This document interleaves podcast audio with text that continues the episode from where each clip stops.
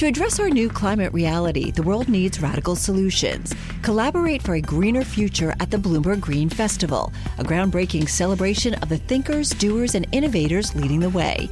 From design and culture to technology, science, and entertainment, hear from inspirational speakers and immerse yourself in climate solutions. July 10th through 13th in Seattle. Title sponsor Amazon. Get 20% off using promo code radio20 at bloomberglive.com slash green festival.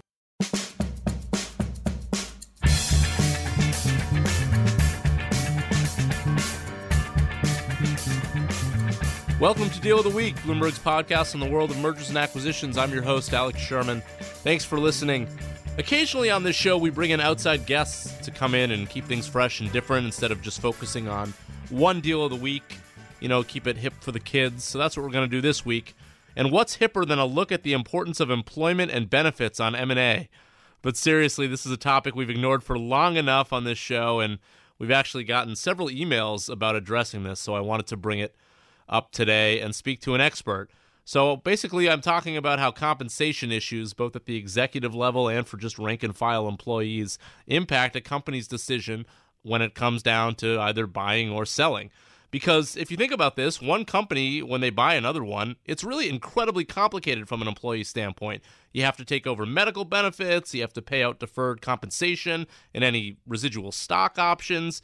You may have to take over pensions and union contracts need to be negotiated or renegotiated. And of course, you may have to fire a lot of people in order to meet your stated synergy total. So there's so many issues there and, and many more that I didn't just list right there.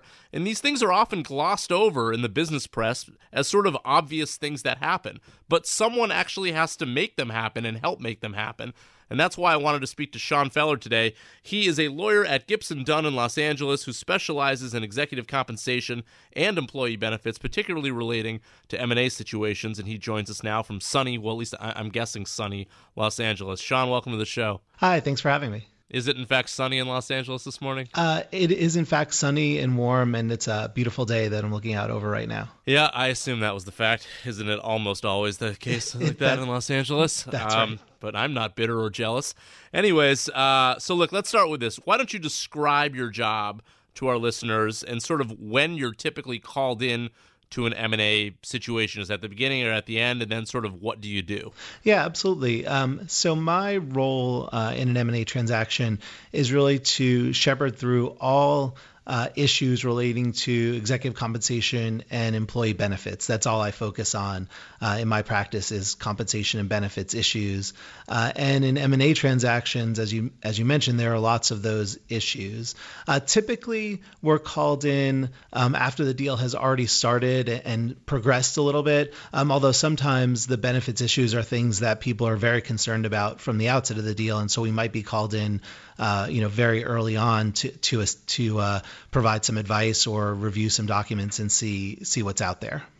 And so at this point, the deal has, of course, not been made public. So you are advising the client sort of on, uh, you know, whether or not to move forward with the transaction, and assuming they do move forward with the transaction, uh, uh, what what the the costs or gains may be to your client. Is that fair? Yeah, that's exactly right. And so sometimes you know we'll be called in because uh, you know a client is looking at a potential M&A target, uh, especially if it's a public company, um, or but even at a private company, and they'll say, hey, can you take a look at you know the employment agreements, at the equity plans, and give us a sense as to what uh, what is out there, what potential costs there might be. Um, and like I said, sometimes that's very early on. And so, um, especially if it's a transaction where they're very concerned that maybe management might leave or that they're going to need to terminate a bunch of members of management and they want to get a handle on what those costs would be at the very sort of upfront in the pricing stage of the deal,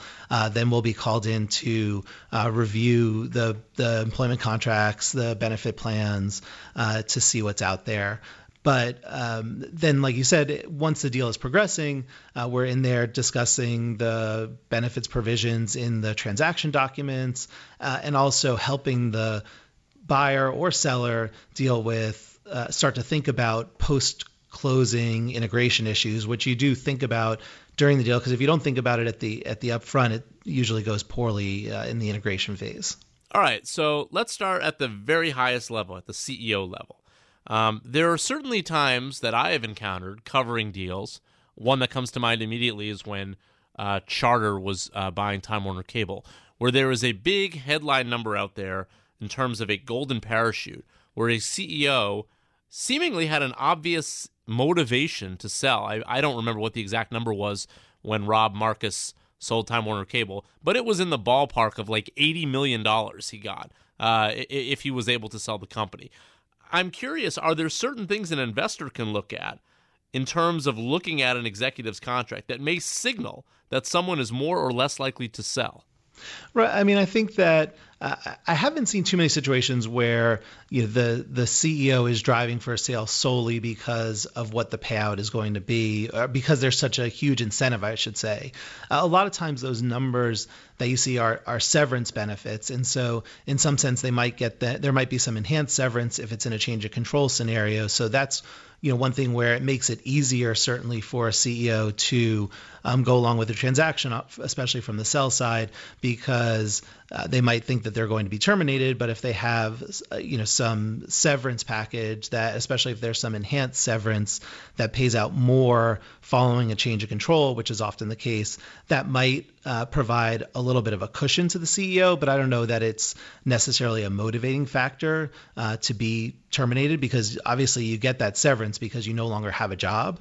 Um, and so sometimes, uh, you know, CEOs would rather stay employed than than receive a severance package. But certainly, um, change of control severance and accelerated vesting of equity could be a motivating factor if you have a lot of if a CEO has a lot of unvested equity, but that happens to be deep in the money, uh, stock options, or has a lot of uh, unvested restricted stock uh, that could be a motivating factor to get some accelerated vesting. Um, but again, those would naturally vest over time or based on performance.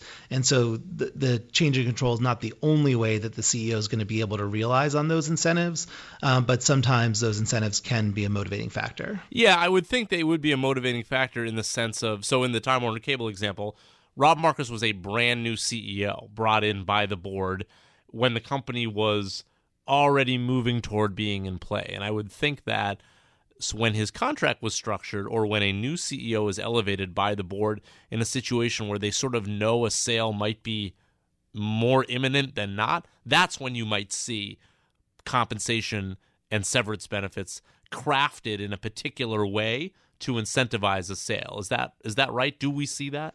I think it's fair. Um, it, I don't know if it's necessarily to incentivize a sale or if it's to to entice the CEO to come over. If it's already a company that's in play, they might say, "Look, we I need some additional protection because there's a high likelihood of a sale." I see. So it's more that the CEO wants the protection uh, rather than the board trying to motivate a sale. But certainly there are boards that are, are put in place incentives that would that could motivate a sale if that's what the board is looking to do. I mean, uh, certainly I, I've seen some examples examples, um, even at public companies, where it specifically says, you know, this equity will vest based upon completion of a strategic transaction. I, I think that's rare, but you do see that from time to time where the boards are thinking about how to incentivize uh, a, a sale process. All right, so that's sort of the highest level. Now let's just go to sort of your generic employee. I listed a few in the in the introduction, but give us a sense of the varying complicating factors that you work with from a benefits and employment contract uh, situation yeah. where buyers must deal with potentially destroying these incentives when agreeing to purchase another company. Right. And so the, you know the biggest ones that are out there and that come up first in a transaction is what are you going to do with uh, equity incentives? And so you have stock options or restricted stock or restricted stock units at the seller company and how are those going to be treated in the transaction is one of the first issues that you deal with. Um, but then there are other issues like what if there are retirement plans or pension plans. Um, as a buyer, you need to understand what those potential costs and and historic liabilities might be uh, for uh, union employees or for non-union employees in in retirement plans. Um, you also have to deal with integrating health and welfare plans uh, and retirement plans and other employee benefits? Uh, are you going to keep the existing benefit structure in place? Are you going to move employees onto the buyer's benefit structure? And so that's something that when you're uh, doing the transaction itself, you're thinking about how best to structure it from that perspective. And then you're looking at just the regular employee issues. Are you going to be what what incentives can you put in place to retain employees? Um, what severance arrangements will you provide to give a soft landing to employees that you might be terminating or transitioning out? Uh, and what about employees that you want to keep for maybe a short period of time uh, as opposed to for a longer period of time? How do you incentivize people to stay for a three to six or one year transition period if that's all you need them for? Uh, and then there's other tax issues that come up when you talk about golden parachutes. Um, there are uh, the golden parachute excise tax that you have to deal with uh, and think about and give some consideration to. Uh, you need to deal with union contracts, and so there's a, a whole host of issues that come up uh, both in the negotiation phase uh, and as you get closer to the integration phase of a transaction. So let's talk about the medical benefits portion and the 401k benefits portion. I'm wondering, I personally have, I suppose, fortunately, uh, not, I have not in my professional career have had to go through uh, a situation where the company I was working for was acquired by another company. So I don't know this firsthand, but you, having worked on many of these, can probably answer this. Is there a standard playbook to how this works? In other words, does the acquiring company typically move all of the target's employees to their existing 401k and healthcare benefits, or do they keep them on whatever they had uh, before that, and then maybe over a period of time, they sort of slowly transition them onto the new plan? How, how, is is there sort of a, a standard way this is done? Yeah, I would say that um, it typically happens. Um, it, it, depends on the size of the transaction. So if you're talking about a transaction, sort of a merger, a big public company merger of equals type transaction where you're bringing on board 10, 15, 20, 50,000 new employees, there you're much more likely to say we're going to keep those employees on their existing program for you know a year to through the end of the calendar year or for maybe even longer than that, and then transition them over into the benefit program that we have in place.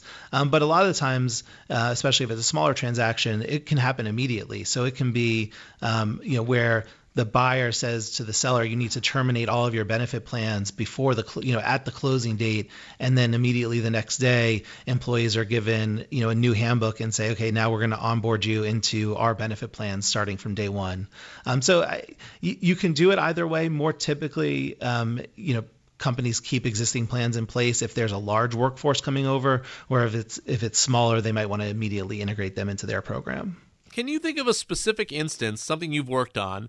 Uh, you don't have to mention the company names exactly, but where employee benefits actually doomed a deal? Like, in other words, is there a story you can think of where the deal didn't happen because the the issues were so complicated or, or, or potentially disastrous that the whole deal got blown up? I would say that's extremely rare. I mean, usually that doesn't happen with employer related issues. Um, but, you know, things that could sort of scare a company off, where I've seen that a company starts to look at a business and then decides not to even uh, consider a transaction or walks away from a deal at a very early stage, might be, you know, union or pension issues where there are significant unfunded pensions that maybe the buyer didn't realize were there, but once we started looking at it, it became obvious that there were some significant potential liabilities that were going to come due very soon, or that could impact the you know ability to realize synergies and things like that because they had these historic liabilities. Um, I've also seen transactions where you know an executive team um, or CEO had very significant severance benefits or change of control benefits that the buyer just said, look, we're not doing the deal unless you give up some of those benefits. And you know, a lot of times I've seen situations where the executives agree to give those up, or other times where deals kind of fall apart. But it, it's rare. Um, usually, the issues that we find buyers see them and say, "Okay, great, we're we're glad that we know about those, um, and we'll." you know take those into account in pricing or things like that but they're not things that actually kill a transaction so just just to press on that last point when you're talking about the executive benefits are you talking about like perks like private jet or something of that? No, no. I was more thinking it's it's you know a, a large transaction bonus um, or a large severance benefit that the buyer says we're not doing this deal and then immediately going to pay you out $10 million. So if you're willing to give up some of that, then we'll proceed with the transaction. Or they'll say to the board, you know, if you're willing, if you can convince your executive team to take less, we will consider this transaction. I see. I see. Yeah. And, and by the way, I'm, th- this deal certainly may never even get to the point of being considered. But just for our own listeners, I can tell you one company that came to immediate mind when you mentioned uh, union contracts and pension issues is Verizon. Of course, Verizon is so big that very, very few companies could buy it in general. But I do know that Verizon uh, has outstanding issues on both of those ends, and that perhaps down the road could prevent a company, let's say like Comcast, to come in and make a giant merger offer. Uh, it's something that I have at least heard um, talked about already by uh, some bankers and lawyers that work in the industry that are thinking about how the U.S. telecommunications may uh, industry may uh, end up merging down the road once these wireless spectrum auctions end in a couple weeks. But that you know, I'm sure we'll be talking about that general issue more on this podcast uh, as the year progresses. Oh, I was gonna say, and you, you do see that, right? And so you have companies that have these um, historic liabilities uh, that you know it becomes very expensive because all of a sudden you've got a large unfunded pension, and um, those things, uh, those historic liabilities will come due at some point. And you see that less, obviously, especially in sort of technology sectors where um, you know there aren't pension benefits, and and as we move away from pensions more generally and into just 401k plans, that's becomes less of an issue. But there are, uh, as you mentioned, there are definitely companies companies out there that have those those problems. And I, am assuming, by the way, I don't know this for sure, but you're right. I mean, you know, generally speaking, older people have pensions and younger people do not. Has that just been a product of it's cheaper for the employee to not offer these sort of outstanding pensions, and the 401k is sort of more uh, corporate friendly, or was there some other logistic reason why that changed as sort of industries change? Yeah, I think it's a the cost issue is the biggest one. Um, you know, defined benefit pensions are very expensive to companies, and they're these long, long they have long tails on them. Whereas with a defined contribution plan, you put the money in and that's it, and and the employees have their investment gains and losses, but there isn't a this ongoing obligation to fund a pension that you've promised that that may be unfunded. Um, and I think so. I think the cost issue was the main reason. Although you know there are benefits to the 401k plan in terms of uh, you know it gives the employees more individual control over how their retirement funds are invested. Um, but that is certainly something you know looming out there outside of the M&A context, obviously, but something out there uh, in corporate America that has been a big shift over the last 20 years. But um, and and something that that people think about a lot. Are there major differences from when you're dealing with a public buyer versus a private buyer when it comes to employee and benefit issues? Uh, yeah, absolutely. The biggest one uh, comes down is equity because obviously a private buyer, if you have two public companies, uh, then a lot of times the the public company will just exchange their stock for the stock of the target company, uh, and so employees that had stock options in their in the seller now have stock options in the buyer. Uh, whereas with a private company, uh, you're much less likely to see that, and so you're much more likely to see all equity just get cashed out, uh, and then new incentives put in place at, at a private company. And so that that's probably the biggest issue. And then there's also issues with how do you motivate employees post closing. Um, again, uh, public companies can be constrained in terms of the types of programs they might offer, especially at the executive level, because of public disclosure issues and the need to provide comparable benefits for their exist from their existing be- uh, executive team. Whereas private buyers tend to have a little bit more flexibility, uh, given that they won't be subject to the compensation disclosure requirements of the SEC. You know, once the transaction closes. And do you feel like there are certain things you are looking at in terms of the new Trump administration coming in where your job may get particularly more interesting and or complicated because of a new set of regulations. Obviously, the healthcare uh, thing seems to be pushed off a little bit in that there's not an immediate repeal and replace of Obamacare seemingly coming up. But are there other issues that are sort of top of mind or top of agenda that may drastically skew sort of an employment and and benefits analysis when it comes to M&A? Probably less likely in the M&A space. Um, I mean, obviously the Trump administration it seems to be more friendly to merger and acquisition activity, and so that would uh, impact my practice but the things related specifically to employee benefits, um, some rules regarding it, the tax reform is the biggest thing that we're looking at, um, and it uh, it might come up in the M and A context, but more likely outside the M and A context. Uh, just if there are changes to uh, the taxation of say deferred compensation benefits, which is something that's on the table, uh, that would be a big change to to our practice and maybe something that we'd have to deal with in M and A transactions as well. Um, but that's something that we're keeping an eye on is the the tax reform. That's probably the biggest thing where we think there could be some changes. Just a personal question, Sean. How did you get into this type of law? Uh, so I always knew that I wanted when I was in law school uh, that I decided I didn't really want to go the litigation route, and so that my practice would be more of a transactional practice than a litigation practice, um, which are really the two big the, the first big choice that you can make is you want a litigation practice or a transactional practice. Uh, and then once I was in the transactional practice, I liked these issues. I like the fact that you're dealing with executives and things that they're concerned about and employees and people. And so I, I like those types of issues and I like the, the tax aspects of it. And so I gravitated towards the employee benefits practice within the transactional practice more generally. Does it bother you that the outcome of these M and A uh, situations are often the loss of many jobs? Uh, yeah, I mean, I think it's something that you think about, and it's something that uh, you know you're. You, I feel bad when people are getting terminated. I feel bad in my day-to-day practice when I'm advising companies and they're terminating individuals.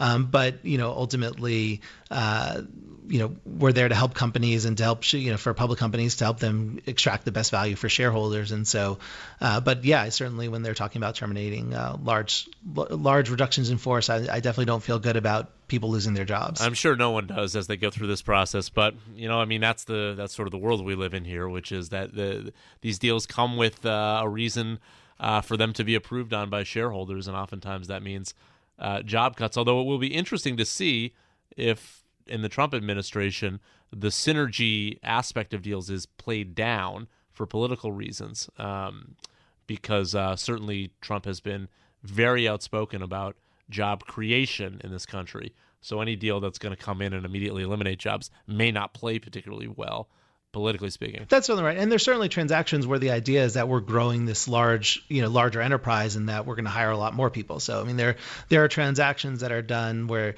uh, you know, the the benefits are not just sort of firing people and creating synergies, right? It's creating a larger enterprise that's going to scale up or do something like that, where uh, there are some good aspects of it as well. Sean Feller, uh, an attorney partner at Gibson Dunn, Los Angeles, who specializes in executive compensation and employee benefits. Uh, I hope that was somewhat illuminating to those listening who have asked, uh, or maybe just interested about how this particular uh, aspect of M&A can actually uh, play, uh, you know, quite a front and center role, even if it isn't dictating which companies are bought and sold. Certainly, a lot of work and attention are being spent on these issues that don't just happen magically uh, that you know there, there needs to be a lot of analysis and then a lot of integration uh, after deals are announced. Sean, thanks for joining us. Uh, happy to do it. So that's it for this week's episode of Deal of the Week. Hope you enjoyed that. You can catch all our episodes on iTunes or on Bloomberg.com or the Bloomberg Terminal.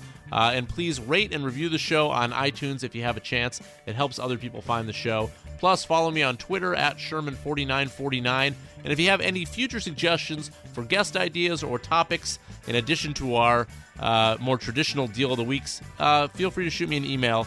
Uh, I'm at a sherman6 at bloomberg.net. See you next week.